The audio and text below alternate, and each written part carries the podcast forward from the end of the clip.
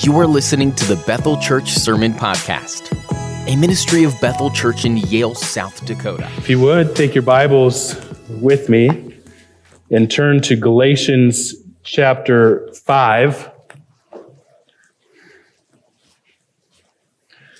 Galatians chapter 5, if you remember, the last Sunday in August, we started a new series. We're taking it up on the last Sundays of the month when we celebrate the Lord's table together. The, the series is on the one another passages of Scripture. We said that the Greek word that we translate one another is used about a hundred times in the New Testament in 94 verses. And out of these, a third of them relate to unity in the life of the church. Another third relates to loving one another. And then a large section has to do with, with humility. And then there's some other ones that don't really fit into either of those, any of those three categories. So last time we started looking at the love one another's, and we're going to continue that trajectory today as we talk about serving one another through love.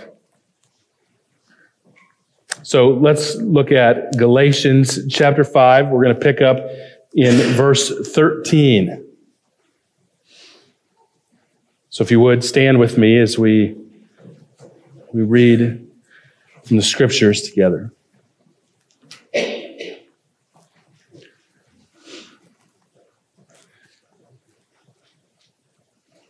For you were called to freedom, brothers. Only do not use your freedom as an opportunity for the flesh, but through love serve one another. For the whole of the law is fulfilled in one word. You shall love your neighbor as yourself. But if you bite and devour one another, watch out that you are not consumed by one another. Let's pray together.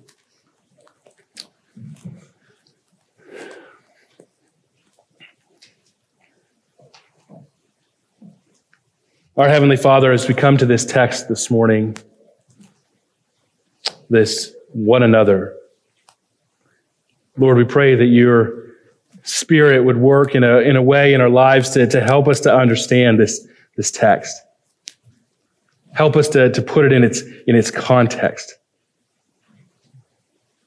Help us to understand it and, and apply it to our lives, in our situation, in our church.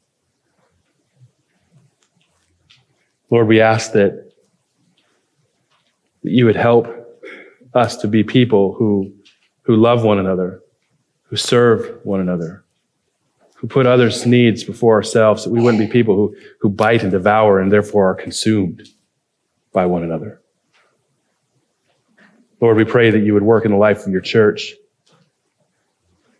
Create us to be the people that you would have us be, that we might bring glory and honor to you. We pray that you would do this great and tremendous work in our lives. And we pray these things in Jesus' name. Amen. You may be seated. Before we, we get to the, the specific text and, and deal with this text in, in Galatians 5, I want you to think a little bit about heaven. This is a, a pretty long quote from Jonathan Edwards. I, I, think it's worth it, and I want you to, to hear it. it it's absolutely beautiful. He says this Oh, what tranquility there will be in such a world as this, speaking of heaven. And who can express the fullness and blessedness of this peace? What a calm this is. How sweet, how holy, how joyous. What a haven of rest to enter after have passing through the storms and tempests of this world in which pride and selfishness and envy and malice and scorn and contempt and consolation and vice are all waves of restless ocean, always rolling and often dashed about by violence and fury. Oh, what joy there will be springing up in the hearts of the saints after they have passed through their wearisome pilgrimage to be brought to such a paradise as this. Every saint in heaven is as a flower in the garden of God. And holy love is the fragrance and sweet odor that they all send forth, and with which they fill the bowers of the paradise above.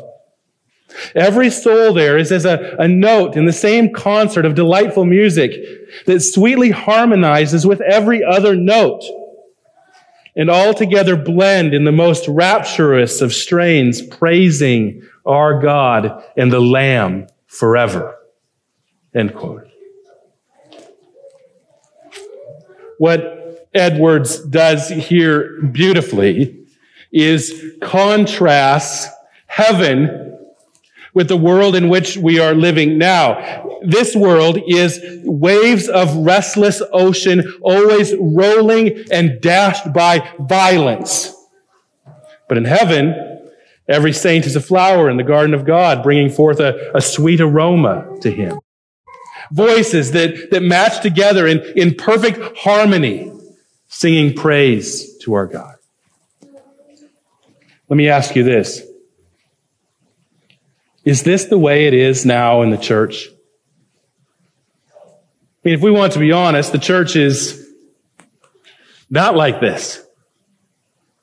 This is perfect harmony. The church is a mess. It's a messy place because you have people, these people gathering in community who are all sinners, whose lives are, are messy. They bring different messes into one community group.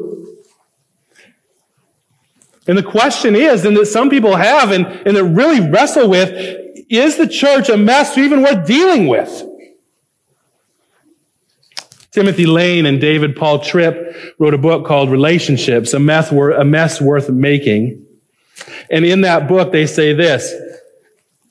Well, we would like to avoid the, the mess and deep the mess and enjoy deep and intimate community with one another, God says that it's the very process of working through that mess that intimacy and true community is found. Did you hear that? It's the process of working through the mess that true community is found. Sometimes we think, that some people just are too much of a mess. And therefore, we don't have a desire to have a relationship with them. We think that we all have to look a certain way to be part of a church.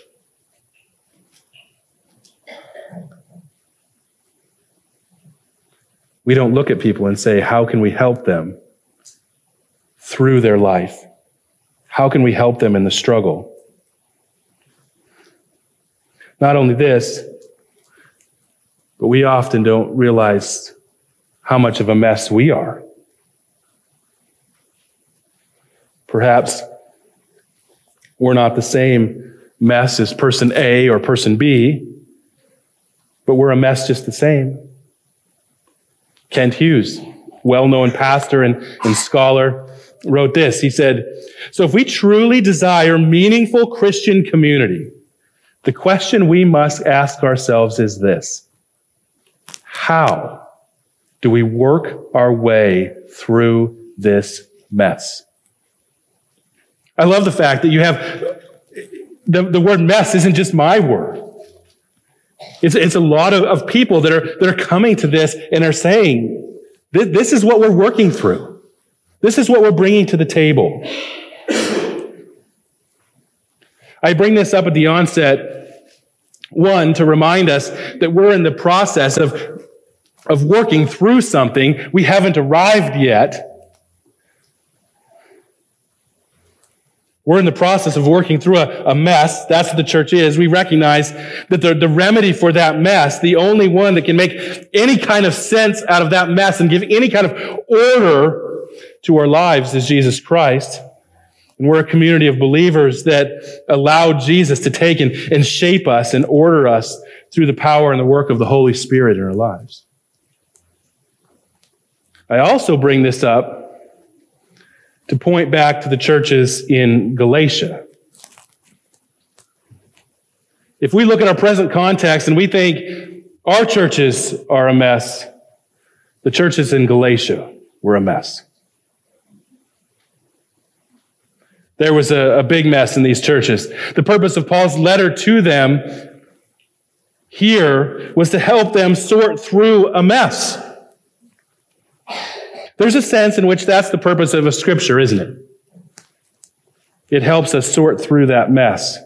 It's sort of interesting that in God's sovereignty, He takes what was going on in the lives of a specific group of people, specific churches, hundreds and hundreds and hundreds of years ago, and uses those same words written to them to help them sort through that mess and uses it to help us now sort through the mess that we are in. That's sovereignty.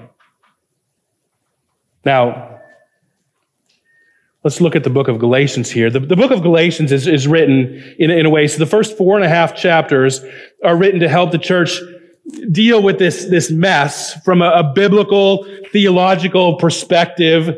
And then 513 through chapter 6 is what has been called the, the ethical portion of the letter, where Paul turns and provides more uh, practical and specific instructions on how this church is to deal with this mess. Now, in Galatians, we recognize that there were people that were coming into these churches, the churches of, of Galatia, that's a region, and they were causing division by teaching that one must adhere to the law in, in order to be saved. So the issue went something like this in the churches in Galatia. Can Gentiles become Christians? Some would say, yes, if they believe the Lord Jesus Christ, trust Him alone for their salvation, they can be saved. Another would say, yes, a Gentile could be saved as long as they start obeying the Jewish law in some respects. As long as they're circumcised and believe in Jesus, then they can be a Christian. Paul is very clear. The gospel does not include law keeping. One doesn't have to keep the law or to be circumcised in order to be saved. One must only have faith. Faith alone apart from works. Kent Hughes, again, makes this observation. He says that the students of the book of Galatians recognize that the second part of the book is so essential to understanding the book as a whole. And the opening verses in this section, so the verses that are before us today, really identify the key to working successfully through the mess that we call church. Having said all of this, I want to just kind of pause and make a parenthetical statement for a moment. I've used the word, I've used the word mess over and over again. And that's not a, a negative assessment of our church or the church. I'm speaking of the church in general, and that's because we're not that perfect chorus of voices that Edwards talked about, but we're on this wearisome pilgrimage that he talked about. We're on our way to heaven. There is hope. Heaven is our hope. There is a day in which there will be no more mess, when things are going to be this rapturous sounds, this beautiful fragrance to God. But as for now, we're not there. We're working through where we're at. We haven't arrived yet. I'm not saying that the church shouldn't take a, a stand against sin and call sin what it is. I'm not saying that people, I'm not making an excuse for that. I'm not saying that people that should know better shouldn't be confronted. Not saying that either. In fact, that's how you help people through the mess.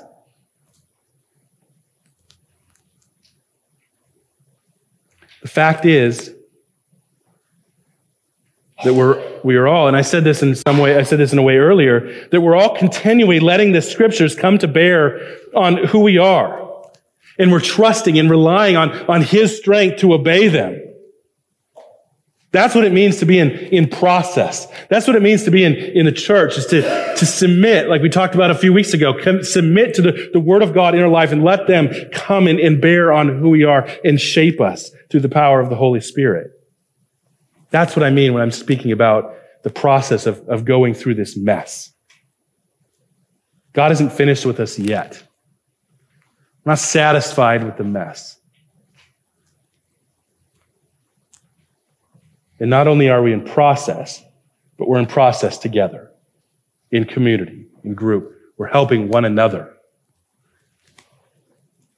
And I think that's what this section in, in Galatians is, is talking about. So, now I said that this section here in Galatians 5 is a great key in working our way through this, this mess. And, and the idea here, through love, serve one another. That's verse 13. But notice that Paul takes and surrounds this command to love one another through service with great motivations. Notice that in the first part of the verse, there's a, a great reminder.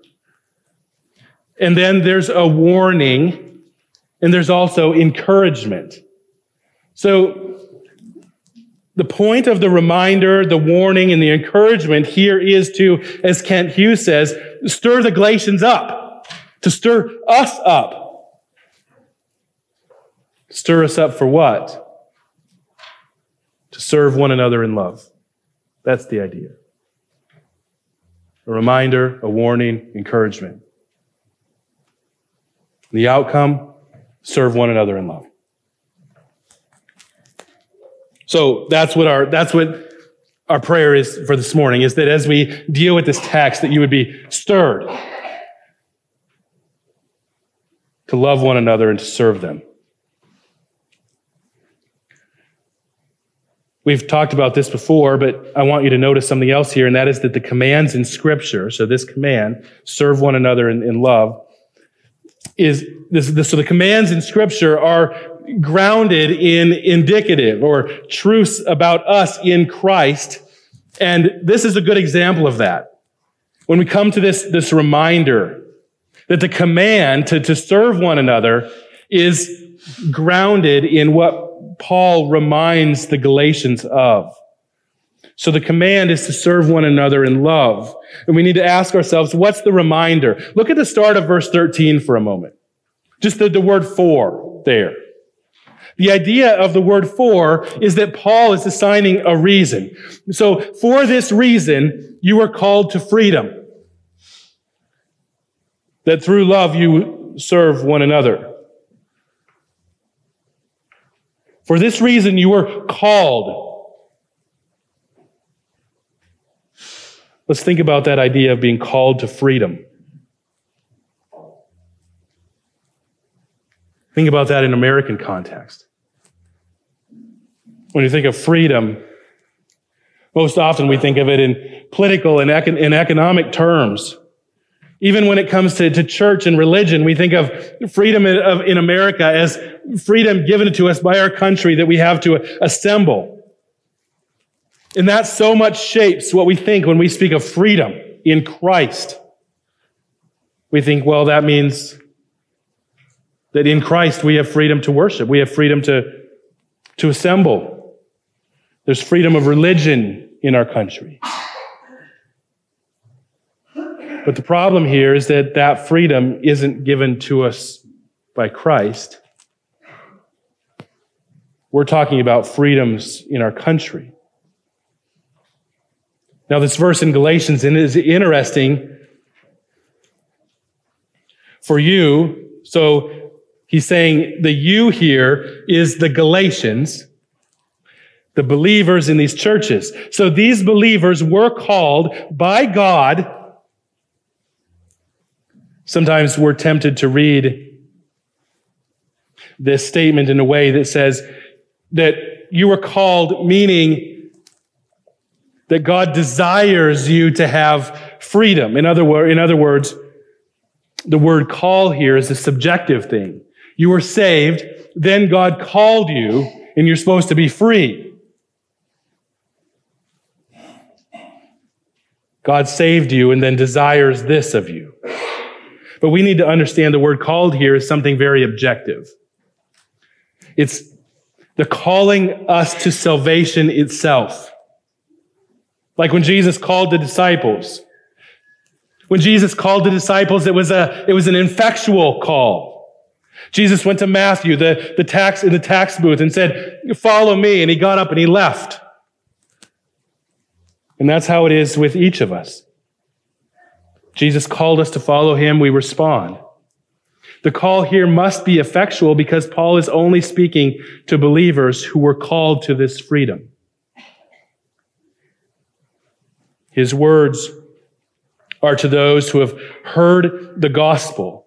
They've heard the general call of the gospel and responded to it so it was effectual in their lives.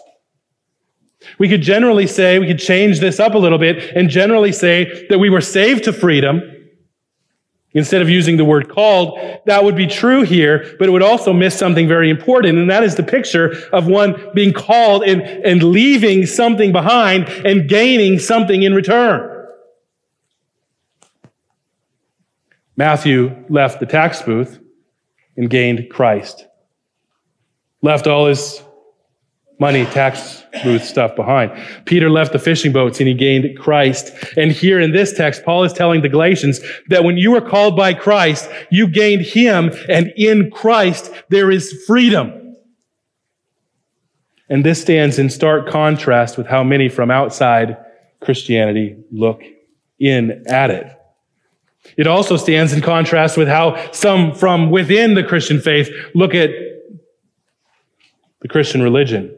There's a tendency to see the Christian faith as, as depriving us from freedom, not giving it.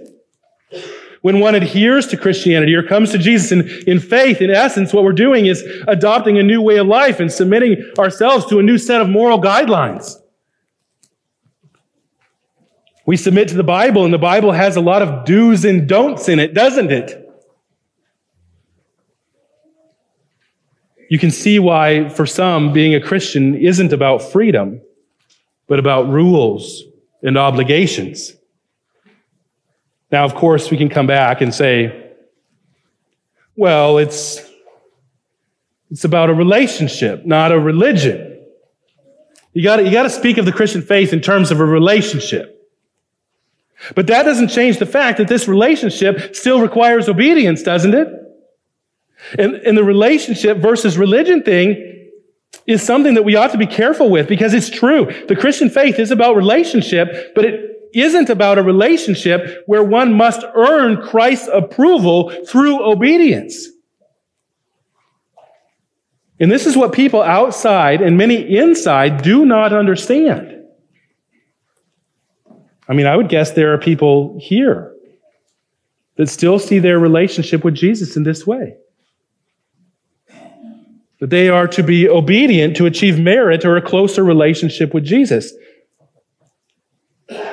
Now, I need to be careful because I don't want to downplay obedience.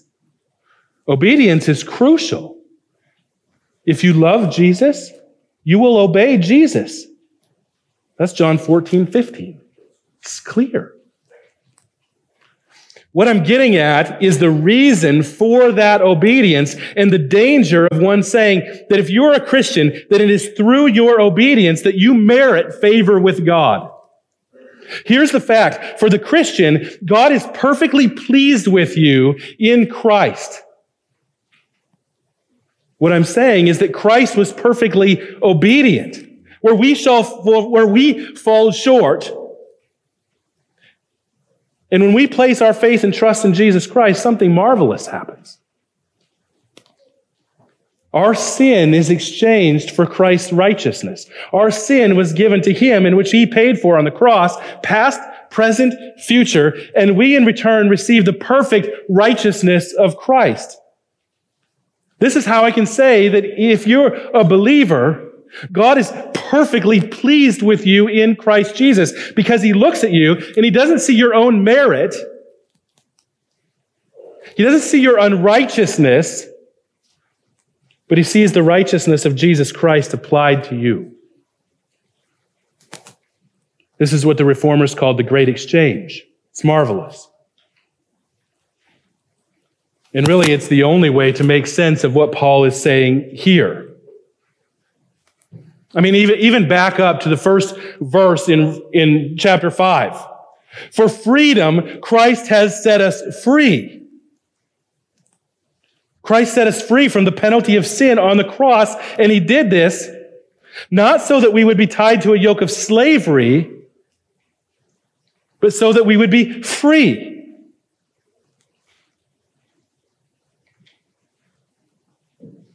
Saying it again in verse 13, you were called to freedom. You were set free from sin's bondage. In other words, Christ has freed us from the bondage of the world, the devil, and the flesh. I'm getting that from Ephesians 2. I'm not saying that those things are not a source of, of temptation. They're not a source of frustration for the Christian. They absolutely are. What I'm saying is that before, before Christ, we were slaves to those things. We were in bondage to our sin and rebellion. But now we're free, and for the first time, we're free to live in obedience. We're free to do something that we could not have done before. before Christ, we couldn't truly be obedient in a way that pleased and glorified God. It was impossible. But because of Christ, by our obedience, now we can, now we can glorify God. Now we can please Him.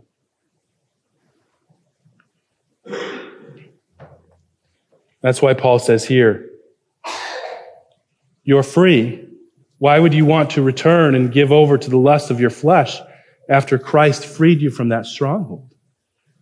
Why would, why would you want to go back under that yoke that you were liberated from? You were in bondage to the flesh. You were controlled by the flesh. The flesh had you. You, you couldn't act in any way that was outside those bounds. Now you're, you're free to be obedient. You're free to, to live like Christ wants you to live. Why would you want to go back under that yoke?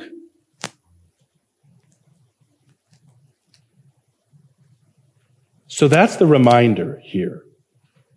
It's a reminder of what Christ has done. That he has freed us from the bondage of, of sin, and now we're free to live in obedience to Christ. Not out of obligation, but out of gratitude for what he has done.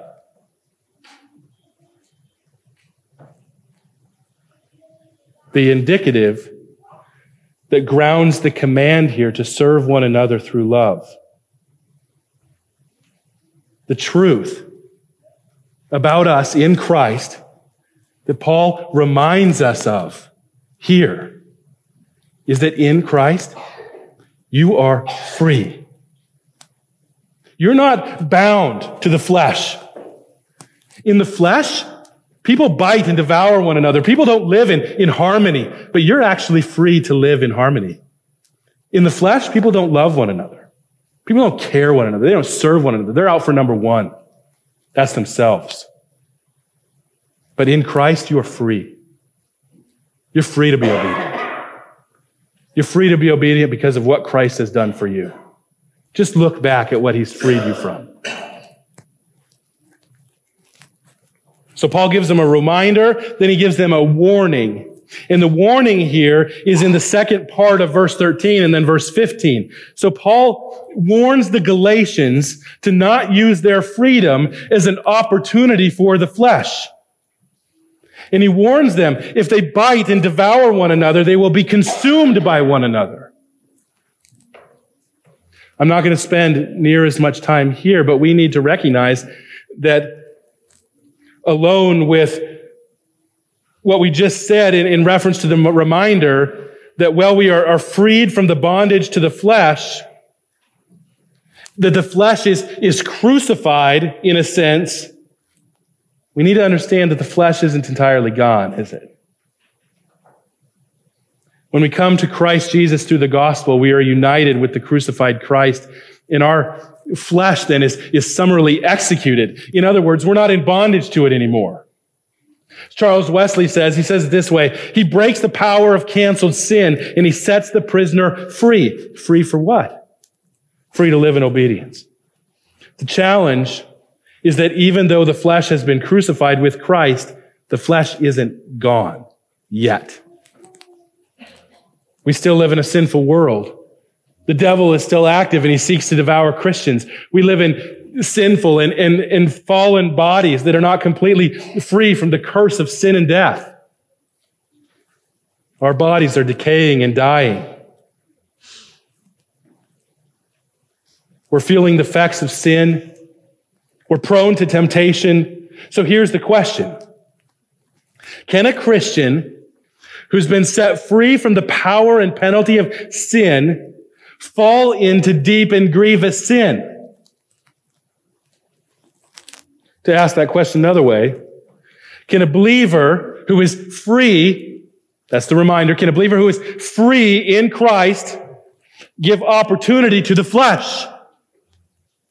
Same question, worded different ways. The answer is absolutely. I would say that in, in this case, in, in some way, this person would remember the gospel. They would go back to the reminder. They would go back to what Christ has done for them. They would turn to Christ again in repentance. I mean, we could say a lot about this. For now, we're just highlighting that it is possible for the believer to fall into sin. And here, we're not talking about just any sin, but we're talking about relationships. We're talking about community.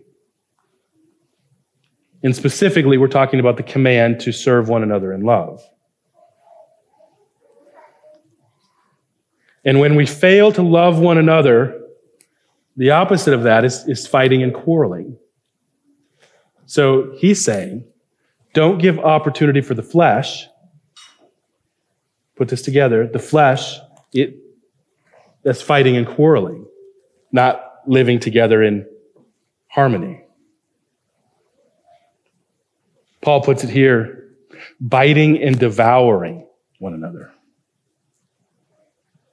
That's what happens when people give opportunity to the flesh. And notice that it isn't the other person, the one with whom we've been quarreling or biting and devouring that gets consumed. It's us. That's the warning.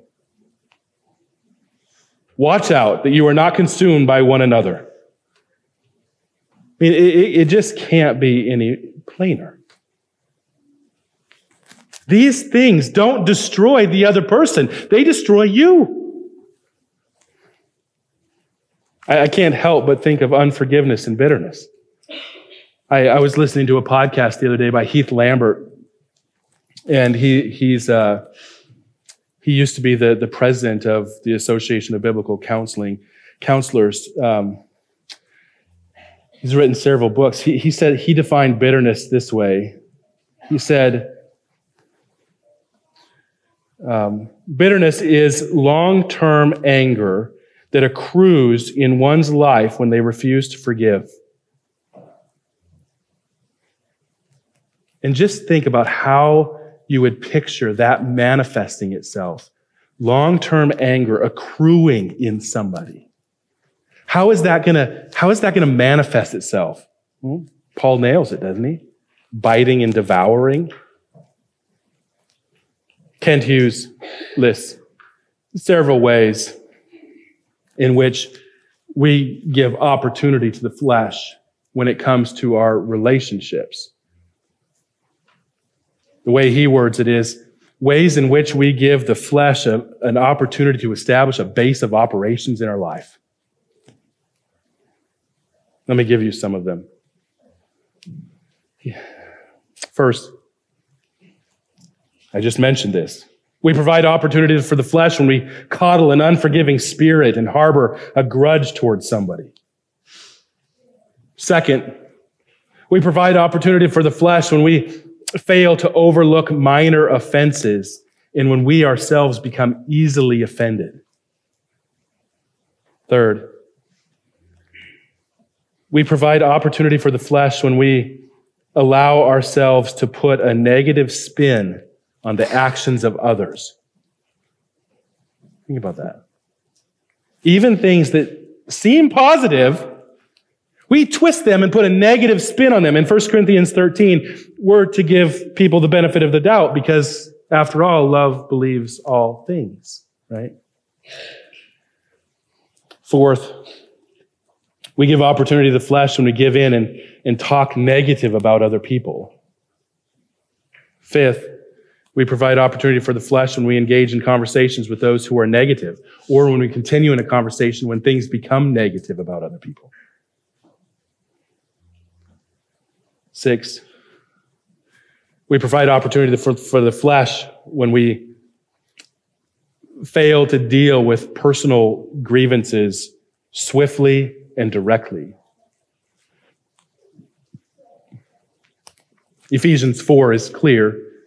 Be angry and do not sin. Do not let the sun go down on your anger and give no opportunity for the devil.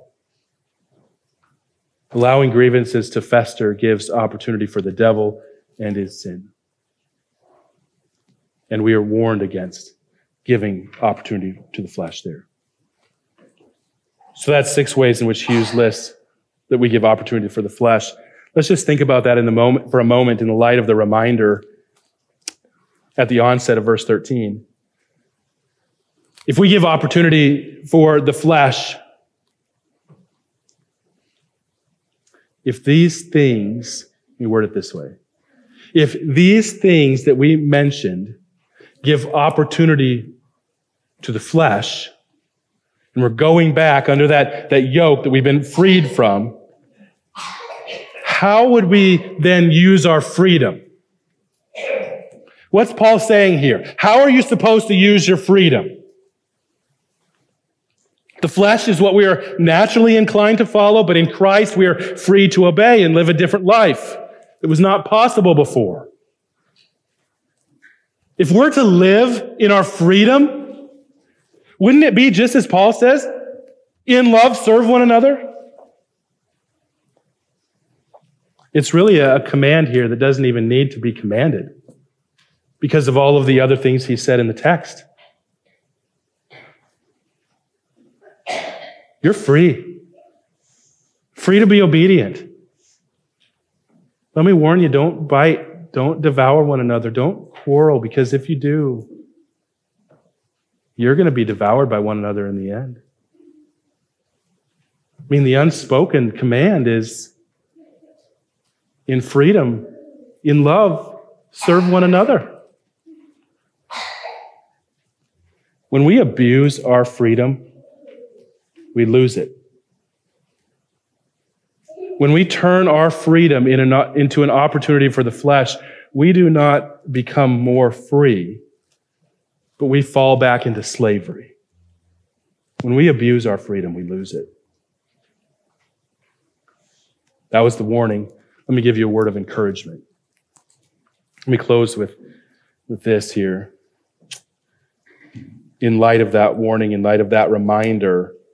And that is that obedience to the law is a foreshadowing of heaven.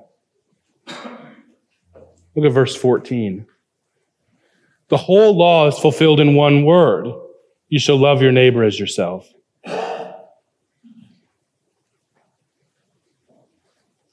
We started off talking about how church was different from heaven because it's, it's a bit messy.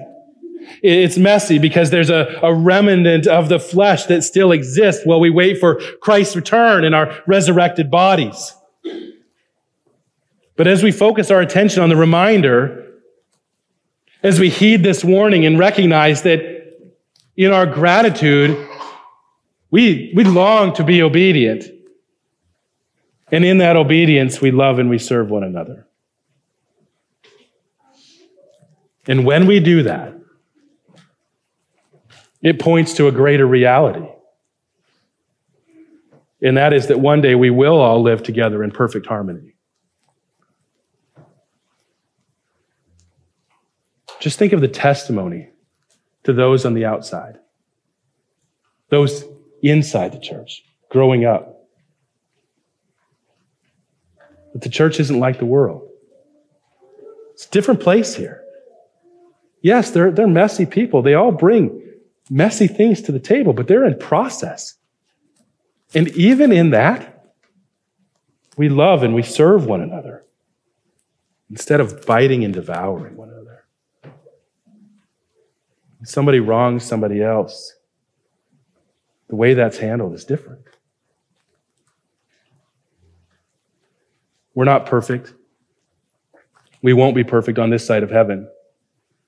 But the more we gain ground, the more we're in the process of dealing with that mess, the more this reality points to a future reality. Of course, the Lord's Supper is a picture of that reality, isn't it? Lord's Supper is a, a time in which we all come together in unity, in harmony, to partake of the Lord's Supper together. And the reason we come together is, is we come together because Christ.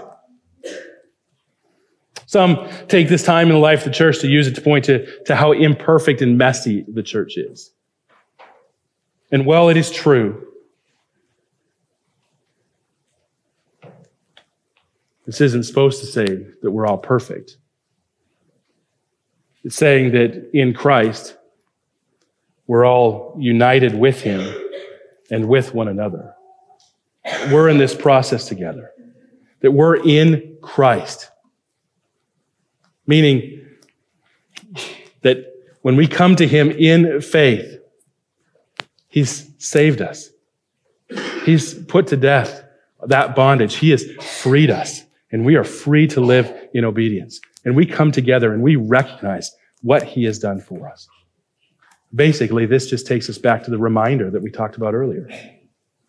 It's because of him that we are brothers and sisters. And it's because of him that we can ultimately be free to love and serve one another. Thank you for listening to this sermon resource from BethelMBChurch.org. If you'd like to learn more about Bethel Church or find other resources, please visit our website at bethelmbchurch.org. Bethel Church exists to bring glory to God by promoting the joyful worship of Jesus Christ both here and abroad.